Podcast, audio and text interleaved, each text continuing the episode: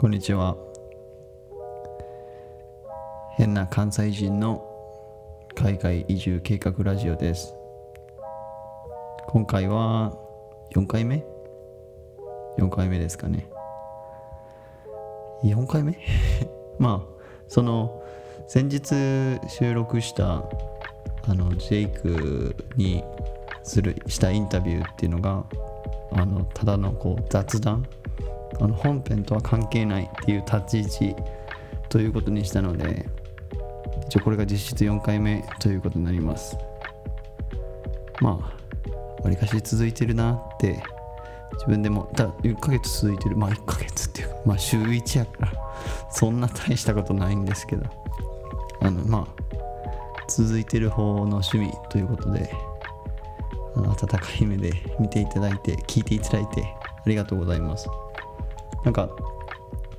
そうそういうどこから聞いてくださってるとかその何回聞いてもらってるっていうのをあの知れるところがあるんですけどそのポッドキャストの機能の中に。でわりかしあのアメリカのアメリカから聞いてくださってる人もいるし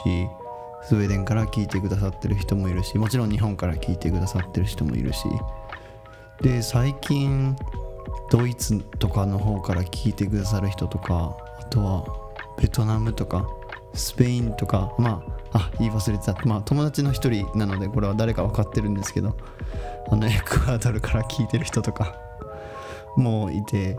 あのまあいろんな人が聞いてくださってありがたいなって思ってます。本当にありがとうございます。大した内容じゃないのにあの、まあ、もっともうちょっとこうためになることとかを発信できればいいんですけどいかんせん何にも成し遂げ まだ成し遂げてないというか別に海外移住に関してはあの別にもうこうね成功した立場の人間ではないわけなのであの まあまあ大したことないことばっかりただただ喋るだけなんですけどまあ週末のなんか自分の趣味としてあのやっててでもまあまあなんていうんですかね。こう聞いてても疲れないっていうか飽きない。なんかもうだらだら流してくださるようなそんな感じのラジオにしたいなと思ってるんで今後ともよろしくお願いします。まあ何かこうこういうのに話してほしいっていうのがあればそうですね。早くちょっとフォーム作りますね。なんかそういうのを集めれるなんかいいプラットフォームをなんか作ろうとしてなんか時間ないんですよね。なんか。はい。そあの頑張って作ります。であのまあ一応ラジオを外に出す前になるべくこうどんなことなんか変な音声入ってないかなとか一応なるべくチェックするようにはするんですけどチェックしている段階でなんかやっぱいろいろ気づくことがあってあるっていうかまあ当たり前なんですけどなんかあのー、やっぱもうぺちゃくちゃ音とか入ってたりしてなんか聞いてる人の気分害したくないなって思ってなんかどうやったらいいんかなっていうのを最近ずっと思ってるんですけどこれは喋り方のせいなのかそれともマイクが悪いのかなんか高性能のマイクやったらこういうの入らへんのかなとかラジオとかテレビとかでそういう話をしてる人たちってこんなぺちゃくちゃ本入ってへんしなっていうのがあって最近がちょっとそれの悩みですかね。なんか息吸う時とかも結構あの音入るじゃないですか。ま、入るじゃないですかって入るんですよ。入ってると思うんですよ。すいません。多分それはあのあれですよね。マイクのそのこのカバーを変えばいいんかな？なんかそういうのをすればいいんやと思うんですけど。いろいろ YouTube とか見てこのマイクを最大限に活かす方法みたいなのいろいろ調べるんですけどあのまずこのマイクを買ったのが正解だったのかどうかっていうところに結局もらってしまってなんかあって思ってなんか1に1から戻るんですよね。いやこのマイクがいいんですよ。いいんですよ。多分使い切れてないんですよ。使いこなしきれてなくって。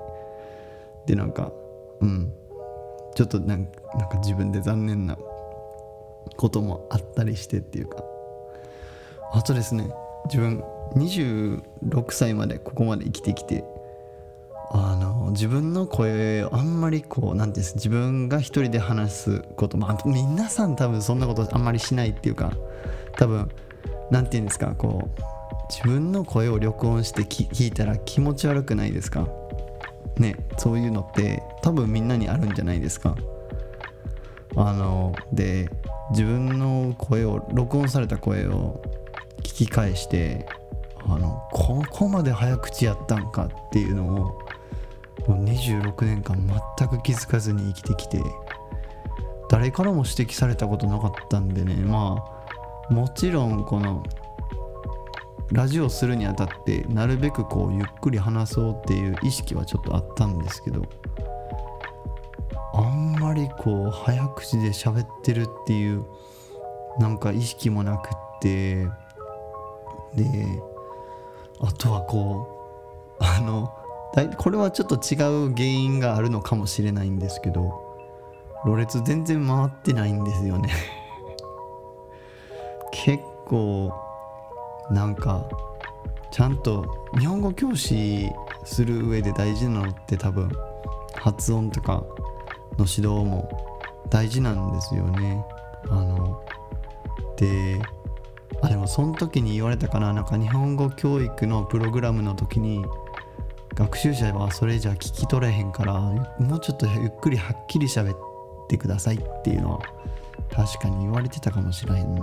なんかそういうのを気づかずにやってるかもしれないなっていうのがあって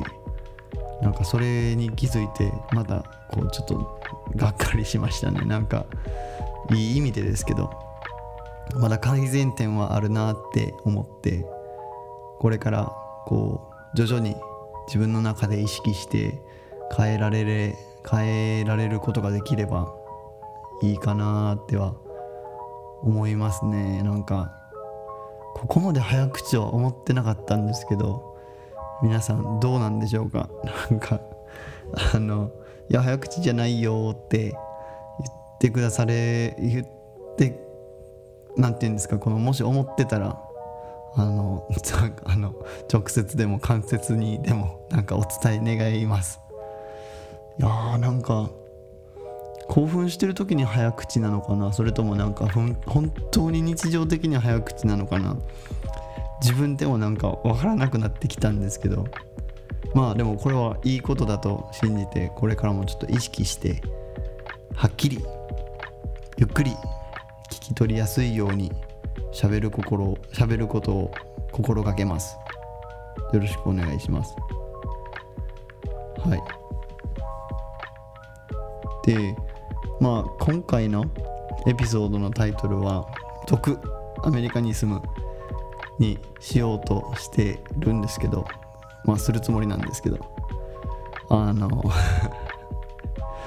今週いかんせんなんか本当に忙しくないはずなんですよ本来は。まあそこまで。仕事も普通にあのいつも通りやって。でのはずなんですけどあのいやテキサスに先週末からですね大寒波が来て確かその先週収録してる時ぐらいが寒くなりかけみたいな。学校も先週、ま、1週間丸々ですね月から金まであの並行になりまして、まあ、っていうのも本当に路面凍結とかがすごくってやっぱり車で運転あのしたらもう本当に怖かったんでねあのー、でみんなねテキサスなんか南部にあるんで誰もこう冬のタイヤなんか履くわけないんですよね。ねスタッドレスとか履くわけないんですよ。だからあのー、えっとテキサスの中にあるまあ主要道路の一つであの I35 っていうのがあるんですけどそこのしかも普通のその高速のレーンじゃなくて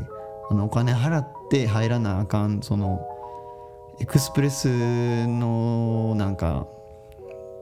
なんかあるんですよ。高速って普通お金かかるもんじゃないですか。ねあの日本だったら。でもテキサスってかまあアメリカ多分基本無料であの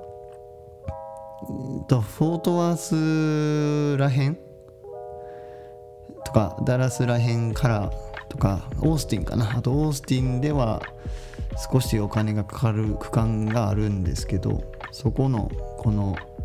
ちょうど両方何て言うんですかガードレールっていうかそういう路側帯みたいなのにこう囲われてるところで車がスリップしてでその車が道を塞いじゃったのでで後ろから来る車がもう全部ボンボンボンボンあの重なんて言うんですか重なっていって100台あの100台を巻き込む大事故になったんですよね。残念ながら5人の人がお亡くなりになったそうですがまあね本当にあれはトラックとかも突っ込んでましたしね本当にああいうのって慣れてなかったらなかなかこう、ね、意識しづらい部分ではあるとは思うんですけどあの亡くなった方にはもうご冥福をお祈りしますけどね。いやでもなんかだからまあ要するに学校もなかったし本来こうやることもないはずなのでやることないはずっていうか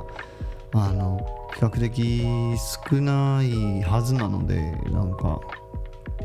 ねこうねっておかしいですけどそこまで疲れることないはずなんですけどなんかやたら疲れてね今週。家から出えへんかったからなのか。出ては言ってたんですけど特にこう出て何かをすることもなく。あまあやったこととすればあれかな。あの自分のそのジェイク友達のジェイクと一緒にあの真冬のそのアホみたいに寒い天候の中であのアパートのあの中にジャグジーがあるんですよ。あのあったかいねお風呂こう泡っていうかそういう強いこう何て言うんですか水流が出てるようなところがあってそこであの温泉代わりというか温泉気分を味わってましたね。まあそれは良かったですね。確か日曜と日曜やったかな？月曜日曜か土曜かと水曜に入ってでまああのその窓なりにあのプールがあってそれも外にあるんですけどあのじゃあ入ってみようかみたいな感じでこうポチョって入ってサブサブサブサブって言いながらあのジャグジーに戻るみたいなやってましたね。ああなんかスウェーデンとかあのノルウェーとかのこのサウナ体験みたいなフィンランドとかのサウナ体験代わりみたいな感じでやってましたけどやっぱ本当に冷たい水入ってあったかいとこに行ったらこう血流なんかなんかすごいですよね。なんかいい感じ。こう血のめ血が巡ってる感じがしますねやっぱり。なんかあんまりそういう感覚ってなったことなかったんですけど。銭湯とか行った時もなんか水風呂って誰入るんみたいな 思いながらいつもこう素通りしていくような感じだったのでそれはこう新感覚でしたね。なんか初めてのそういう体験はありましたね。なんかで電気とかもその大寒波のせいですっごいこうない地域とかなくなっちゃった地域とかっていうのがあるんですよ。っていうのもテキサスっていうのはあの天然ガスが取れる地域なんですね。なので電気のその電力の供給っていうんですかね。電力のその作る段階で結構天然ガスを使うようなんですね。ででも天然ガスをこう、まあ、まずそのパイプがちょっとおかしくなってるっていうのとでかつこの天然ガスを組み上げるのにも電気がいると。なんやそれみたいな感じなんですけどそういうことらしいんですよ。なのでその電力供給が間に合ってないからでも他の地域もそういう地域があるんですって。でもそこ寒寒寒くなる地域だったらそういうの対策はもうされてるので別に問題ないみたいなんですけどテキサスってこんな寒くなったことが確か40年とかに1回初めて40年間こんな寒くなったことがなかったようなんですよ。1980何年とかかな。40年ぐらいですよね。なのでそんな準備もされておらず。でねかつその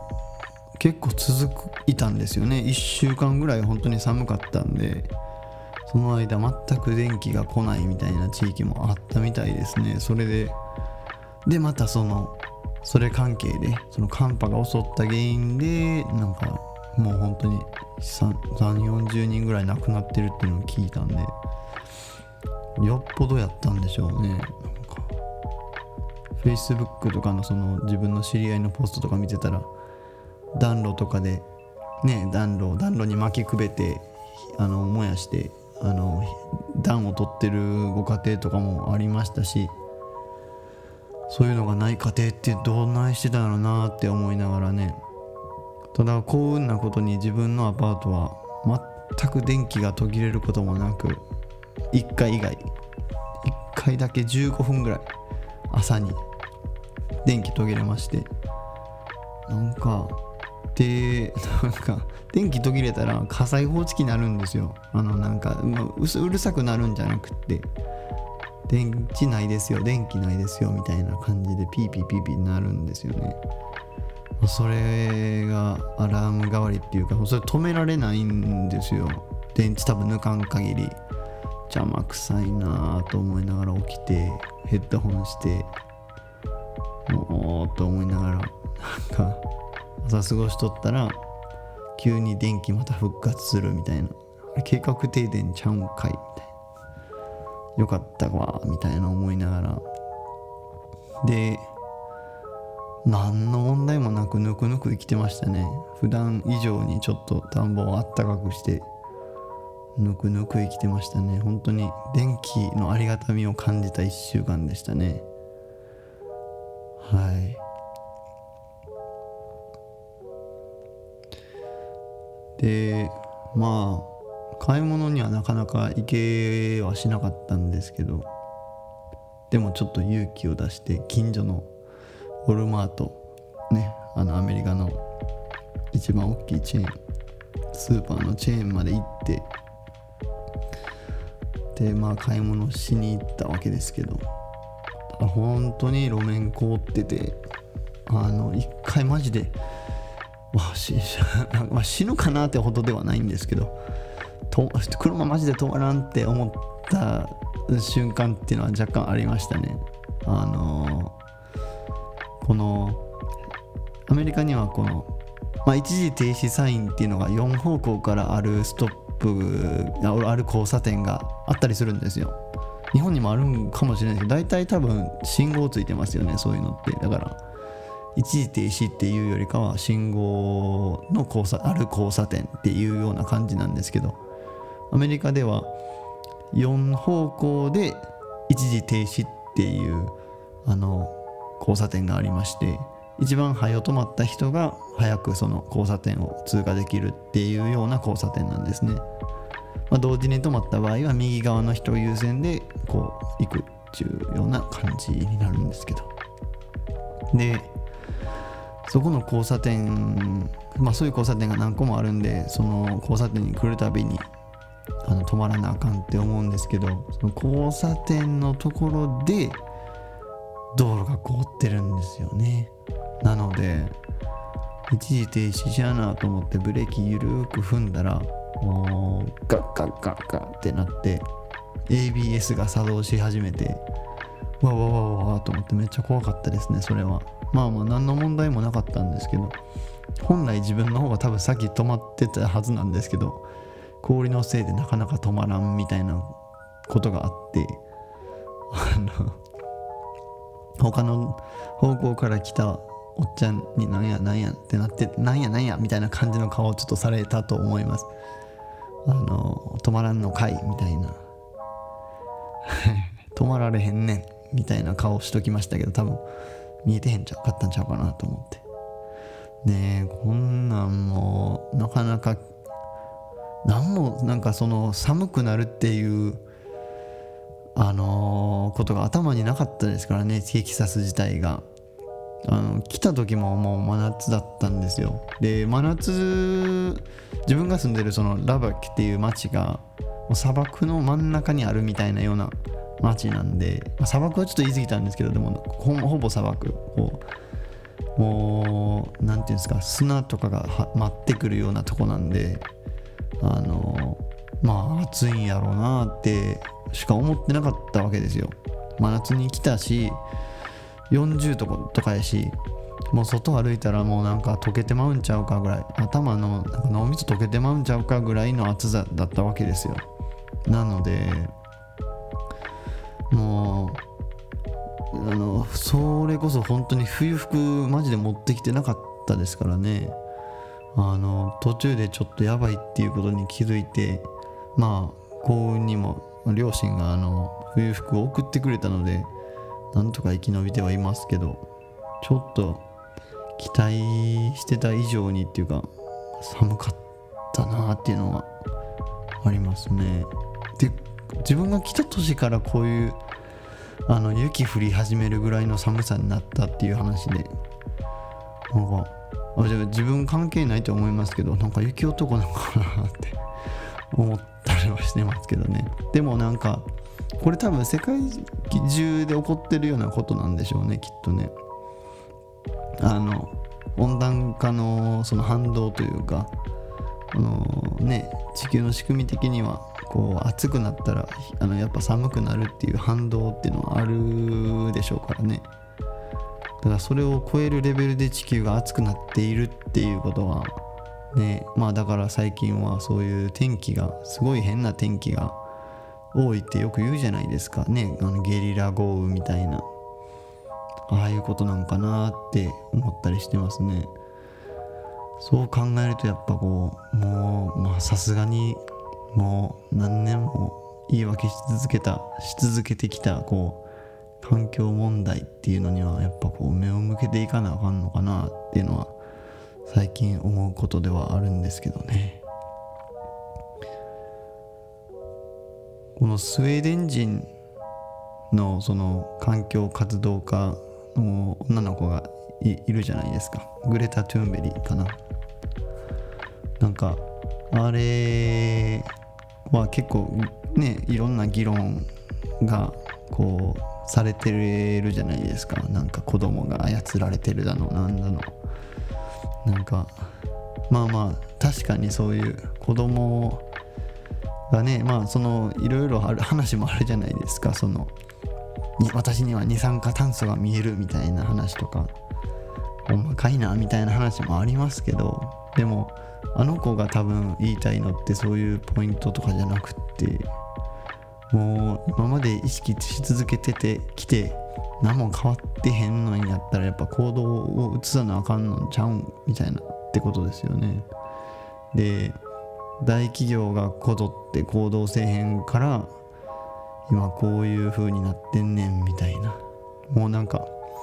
アメリカのこの資本主義の在り方を全部否定とかねこのアメリカとかその日本みたいな大きなこうマーケットがある資本主義の国を何て言うんですか頭ごなしに否定されてるって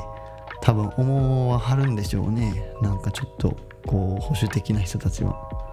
だからそんなん子供が言ってるたわごとやみたいな感じで批判したくなるんでしょうけど。事実ねまあ地球温暖化は起こってますしね。なんかそういうあの自分の方からこう自分っていうか個々であのムーブメントを起こしていかなあかんねんやろなっていうのは聞いてては思うんですけど。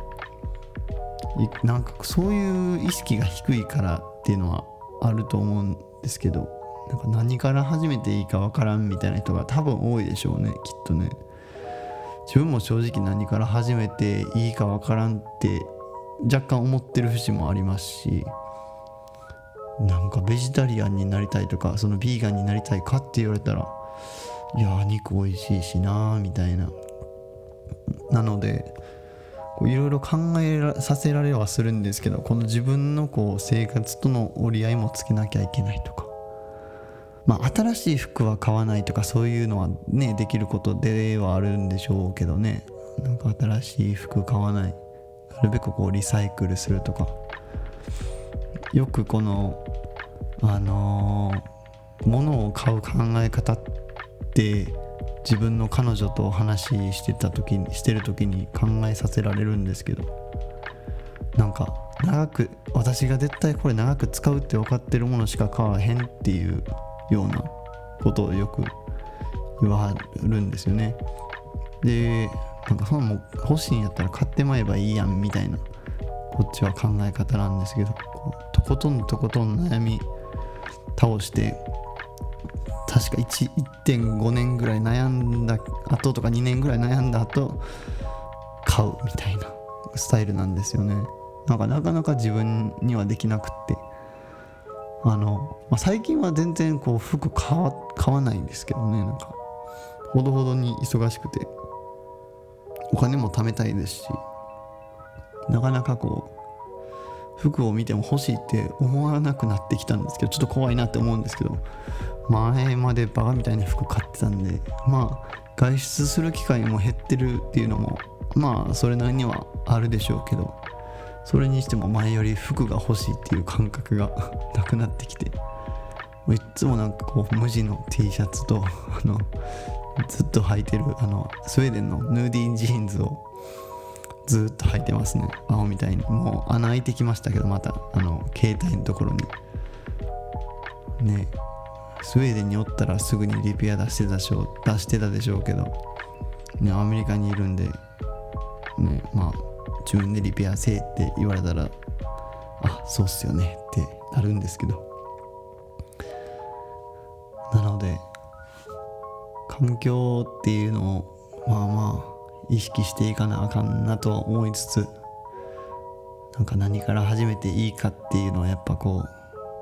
もう考えていかなあかんなっていうのは思いますね。多分なんか簡単なことからでいいんでしょうし。でもそれはねこう個人でやる分にはいいんですけどこんなちっちゃい個々人がやったとして何になるんっていう感覚になるのも多分間違ってはないとは思うんですよね。ね一番多分環境に悪いことしてるのって大企業だと思うんで。ただそれは大企業がそこの個々人にニーズがあるって認めてるからそういう風にやってるっていうことだろうと思うんで。ね。あとは飛行機に乗るなって言われるのが一番ちょっときついですね。何せ自分は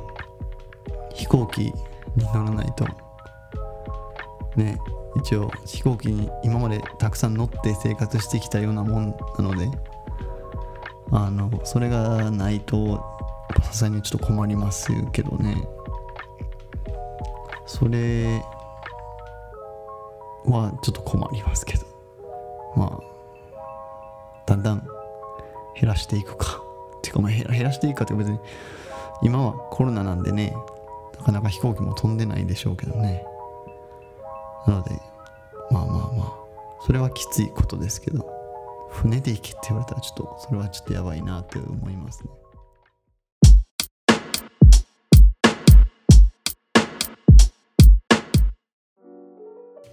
あの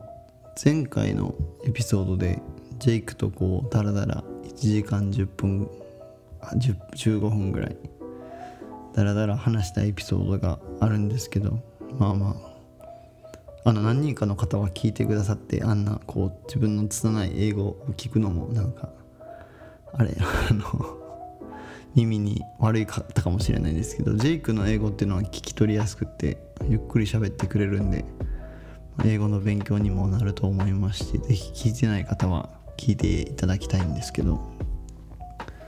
その中であの結構いろいろ話したんですけどこれからもあの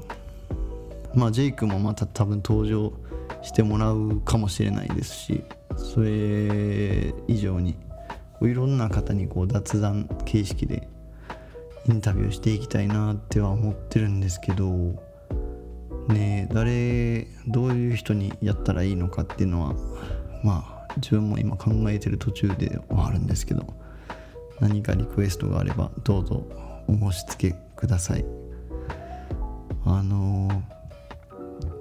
かなりこう話してた内容としては実はあれはもともといろいろ自分たちが話した上でどういう質問をするかっていうのは決めてたの決めてたんではあるんですけどあの一つこう面白かったのはあれですかね。あの彼がどうやってこの言語に興味を持ったかっていうところなんですけどもともとってその彼コロラド出身なのであの要するに白人が多い地域からの出身なんですね。で、まあ、彼白人なんですけどテキサスに来てあのカルチャーショックを受けたっ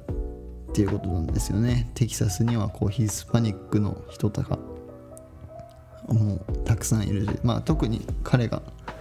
引っ越しした先のサンアントニオっていう地域がヒスパニックの人がまあ多いところなんですよね。あのテキサスの方でも南の方にあるところなので。だからねそういうのはあるっては思うんですけど自分そういえばあの大阪から沖縄に行った時ってどんなカルチャーショック受けたっけ？みたいなの一応その話をした後にいろいろ考えてたんですよね。なんかまあ昔のことすぎて思い出せないっていうのは一つはあるんですけど一番耐えられなかったのは多分車社会かな。もう車なかったらあんま何もできへんみたいなっていうのは辛かったですかね。なんかどうやって生活してたかな。なんか今考えたらかなりこう自炊もしてなかったし何してたんかなっては思うところではあるんですけどまあ耐えられへんかったのは車がなかった。その1年目沖縄に引っ越した1年目ぐらいのあれですかね。免許取るのもなんかゆっくりゆっくりやっててこうあの半年でその半年っていうかそのこの入学したての時から半年ぐらいはあの全くこう自動車学校にこう行き始めはしたんですけどこうゆっくりゆっくりやっててでその試験を受けたりするのもなんかもうゆっくりゆっくりやってて結局取ったん確か12月とかだったんですよ。なんかもうギリギリでお金また払わなあかんののギリギリで取ったような記憶がありますね。なんかそこまで必要性を感じてなくてでも取ったらやっぱこう自由じゃないですか。ね行きたいとこどこでも行けるじゃないですか。で取ってよかったんですよ。まあね取るのはまあある意味こう沖縄の人からしたら当たり前なのかもしれないですけどなんか取ってよかったですね。本当に。そのおかげでこうアルバイトも始めることができたしで何ですか？あのいろんなところにみんなと一緒に行ったりするのもできるようになりましたしやっぱりこう車があると便利ですね。ただでもスウェーデンでそういう風に考えたこと全くなかったし大阪でそういう風に全く考えたこともなかったしなんかそれを感じたのは沖縄とこっちに来てからですね。アメリカに来てからかな。なんか車あったら便利みたいな。大阪のあの地元はもう駅普通に何ていうんですか1時間に45本ぐらい通ってる駅の近くに住んでますしね大阪なんか市内出たらもう歩いてどこでも行けちゃいますし。何が違うんですかねこれは。距離とかって別にそんな大した差ないと思うんですよね。でもなんか歩けるって思う感覚と歩かれへんって思う感覚のこの差は何なんですかね。スウェーデンもそうなんですよ。もちろんそのスウェーデンにはトラムとかがまああの自分はヨーテボリに住んでたのでトラムとかあるんですけどトラム乗ってまあ中心の方に出て中心の方でなくても別に歩けるんですよねなんか。歩くのに苦じゃないんですよ。なんか暑すぎひんからなのかな。でも大阪暑くなりますよね。なんか何が違うのかなっていうのが自分の中でまだこう分かってないんですけど。テキサスも別に冷たかったらとか寒かったらいけるんかな。自分はよくこう車を持つ前はあの自分で歩いてウォルマートまで行ってたんですけど大体徒歩10分とか15分ぐらいかな、あ、そう考えたらまあまあ遠いんですかね。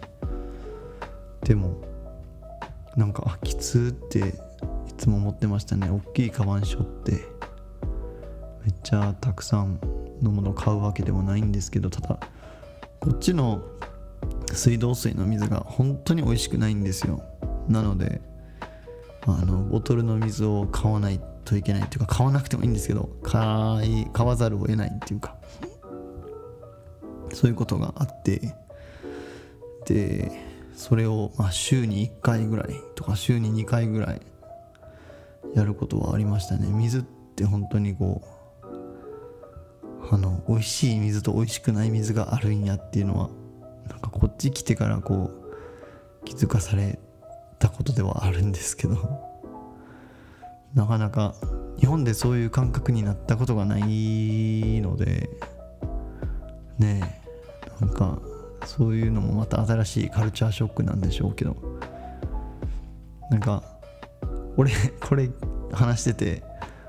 ちょっと思い出したんですけどなんか東京のやつがあの東京のやつと話しててそいつが北海道のやつに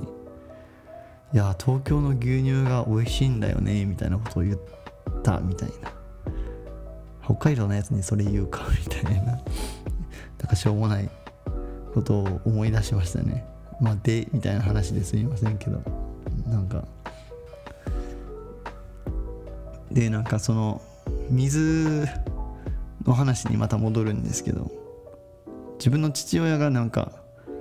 あまりにもこう大阪の水道水が美味しいことにプライドを持ちすぎてなんか水を買ってるやつはみんなアホやっていうなんかそのなんかそんな感じの 雰囲気さえするなんかことを言うんですけどなんかこの大阪の水水道水は高度浄化水水高度浄化水やみたいななんか美味しいねん。だから水なんか買わんでええねんみたいな感じでなんか 話してましたね。あそうなんやみたいな。で沖縄の水ってなんかそこまで美味しかったか美味しくなかったとかって覚えてないですけどなんかもう結局生ぬるい水みたいなのはなんか覚えてますね。なんかなんか永遠に生ぬるかったっていうのはなんか冬でも生ぬるいみたいな。なんか覚えてる気がしますね。だから香水とか軟水とかあるんじゃないですか。なんか自分はよくわかんないんですけど。だかそういうのもなんか違ったような感じがしてなんかちょっと特殊な味がしたっていうのはちょっと覚えてるんですけど。まあそういうのはまあ住む場所によっていろいろありますよね。まあスウェーデンの水はもうアホほど美味しいですけどね。もうなんかなんであんな美味しいんかわからんぐらい美味しいですけどね。あのー、まあ夏に出したらさすがにちょっとぬるいですけど冬の水はもう当たり前ですけど寒いのでキンキンに冷えてますし美味しいですね。はもう一回飲みたいですもう一回ってかな何回でも飲みたいですね。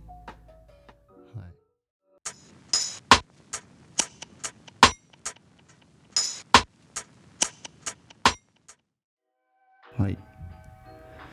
あの最後っていうかまあまあいつも一応この最後のなんか20分とか15分は自分の中ではこう余談コーナーっていうかあの本来このなんか重要な部分ではないことを話すコーナーとしてやってるんですけどなんかちょっと愚痴？をちょっと聞いてくれませんか？愚痴っていうことじゃないんですけど。いやあのスウェーデンのその今自分はスウェーデンに移住しようとしてるのでスウェーデンにこう何て言うんですか？このスウェーデン語でこうサンボって言うんですけど同性っていうんですかね。なんかこう一緒に住むみたいな感覚。この結婚とかするんじゃなくて一緒に住むみたいな。そういうあれは何て言ったらいいんですか？そういうカップルのこう形式？カップルの形があるんですけど。それに準ずるこうビザを今申請してるんですよね。その私たちは今から参謀をするので同棲するのでビザをこう供給してくださいみたいな発行してくださいっていうビザの申請をあの前年の11月に終えたところなんですけどなんか街がすっごい長いっていうのが、まあ、一つの問題があってそのあの移民局の仕事がなんかやたら遅いみたいな。らしいんですよ。いや自分はちょっとよく分かってないんですけど。なんか公式ウェブサイト見てもいやあの10ヶ月から12ヶ月はちょっとまたな飽きませんねんみたいな感じで書いてあるっていうことらしくって。もうなんそんなかかります？みたいな。このお役所仕事をしてるんとちゃいますの？って。ね日本やったら思いませんか？いや思い思わへんのかもしれないんですけど。日本ってどうなんですか？日本でこう国際結婚っていうかこう婚姻届を出したらもうその場でビザが発行されるんですかね？その辺はちょっとよく分かってはいないんですけども。なんか日本でその外国人の方と住まれてる方はちょっと知っていたら教えてほしいんですけど。なんか長すぎません？っていうあの思いますね。なんかスウェーデンってやっぱりこうねみんなのためにあのこう何て言うんですかみんながより良い生活をするために考えていろんな仕組みがある国ではあるとは思うんでなんかねその人たちがこう休みがあるから休み取るっていうので待たなあかんかったりってするいうのはね分かりますけどね。こう国のことことじゃないですか。ね。国のことでもそんな 国のことなんかな。どうなんやろ外国人のことやからまあほったらかしでええかみたいな感じなんですがね。こうそこはちょっとなんかどうにかしてくれへんのかいって外国人ながら思ってしまいますけどね。ね自分はもうスウェーデンで税金払う気満タンなんでもう納税しますから納税するのでどうにか働かせてくださいっては思うんですけど。いやーなかなか難しいですね。なんか他の人たちもたくさん待ったっていうのは聞きますしね。なんかこうある時期こう移民の人が増えた時期があったみたいでその影響もあってかこうただ単にこのまあ移民の移民の影響なのかちょっとわからないんですけどとりあえずこう移住してくる人がやたら増えた時期があったらしくって、まあ、その関係でねこう申請2年以上も待ったよなんていう人もいるらしいですけれども今どうなんでしょうねなんかもっと早くもらえるよっていう人もいればいやいやまだまだ長く時間かかるよみたいな人もいてそれでかつなんかそのスウェーデンに住んでる方のスウェーデン人の方がある一定の条件を満たさなあかんっていうのがあるらしくってその例えば住むところが十分な大きさがあるかとか十分なお給料をもらってるかみたいなっていうのがあってそれはこう2人としてカウントしてくれないっていうのがちょっと歯がゆいところですね。まあ当たり前なんですけどね。こうスウェーデンで仕事をするっていうのが前提でしょうから。日本でなんぼ働いてこうなんぼ儲けてたかなとかアメリカでなんぼ働いてなんぼ儲けてたかみたいな話は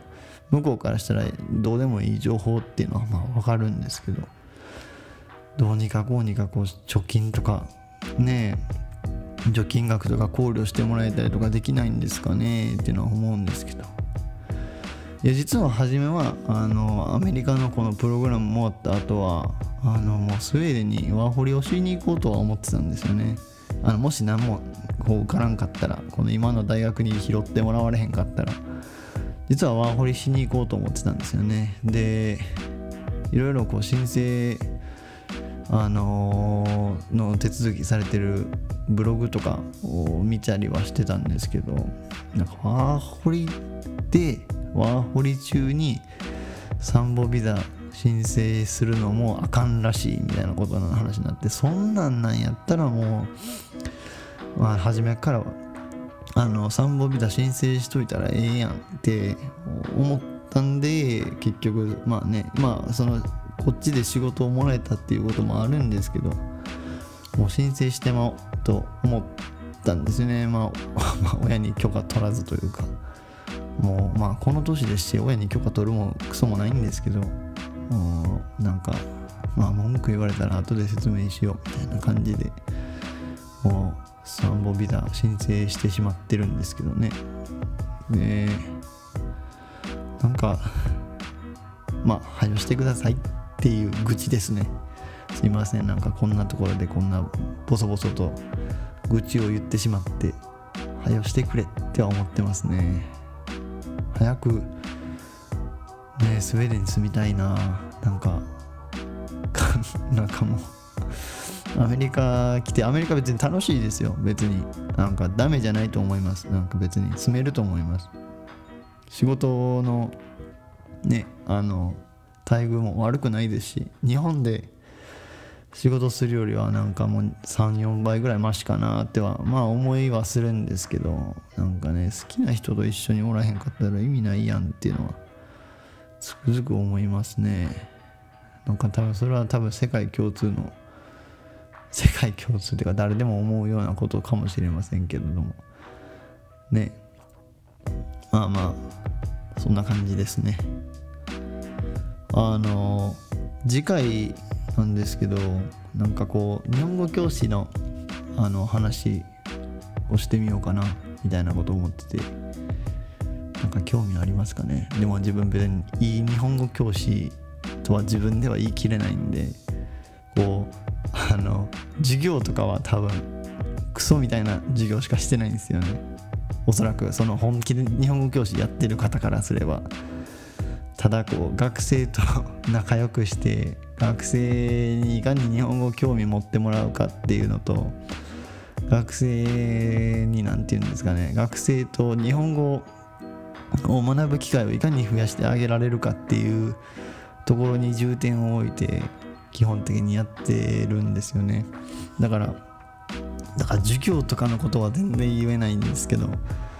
その日本語を教えてる中でとか日本語教師として働く中で面白かったことをなんか次のあの エピソードでシェアできればなーって今頭の中で思ってます。なのでまあまあ次の あのあのエピソードもまあご期待くださいっていうかもしあの興味がご興味がございましたらあの聞いていただければ幸い聞いていただければ幸いでございます。はい。なんでこんな敬語やねんっていうね。あのなので今回はあのこんな感じではい。第4話「続アメリカに住む」でした。あのツイッターもやってるのでツイッターのあのあれですね。ツイッターは変な関西人海外変な関西人の海外移住計画ラジオって調べたらあの出てくるんですけどてかまあツイッター関連でね聞いてくださる方が多分大半ではあるとは思うんですけどあのもしあれ知らない方がいればね。あとはまあハッシュタグっていうかあの ID は変換会ラジオですね。あのこれをこうハッシュタグにしようかなって思うんですけどあの漢字したらなんか変になるし、まあ、カタカナでしていいかな。なんか変換会変換会ラジオ。どうですか？なんか。もうそれでいっか。なんかそれ番組のハッシュタグも一応それであのやってみますわ。やってみますっていうかそれでもし何かご感想とかあればそれであのカタカナで「ハッシュタグ変換会ラジオ」であのつぶやいていただいたらあの見つけてあのいいねとコメントをしに行きますのでもしよければどうぞよろしくお願いします。であの質問等は DM 等で受け付けてますのでもし何かございましたら質問等リクエスト等はそちらにてよろしくお願いいたします。じゃあここのエピソードも聞いていただいてありがとうございます。じゃあまた次のエピソードで。バイバイ。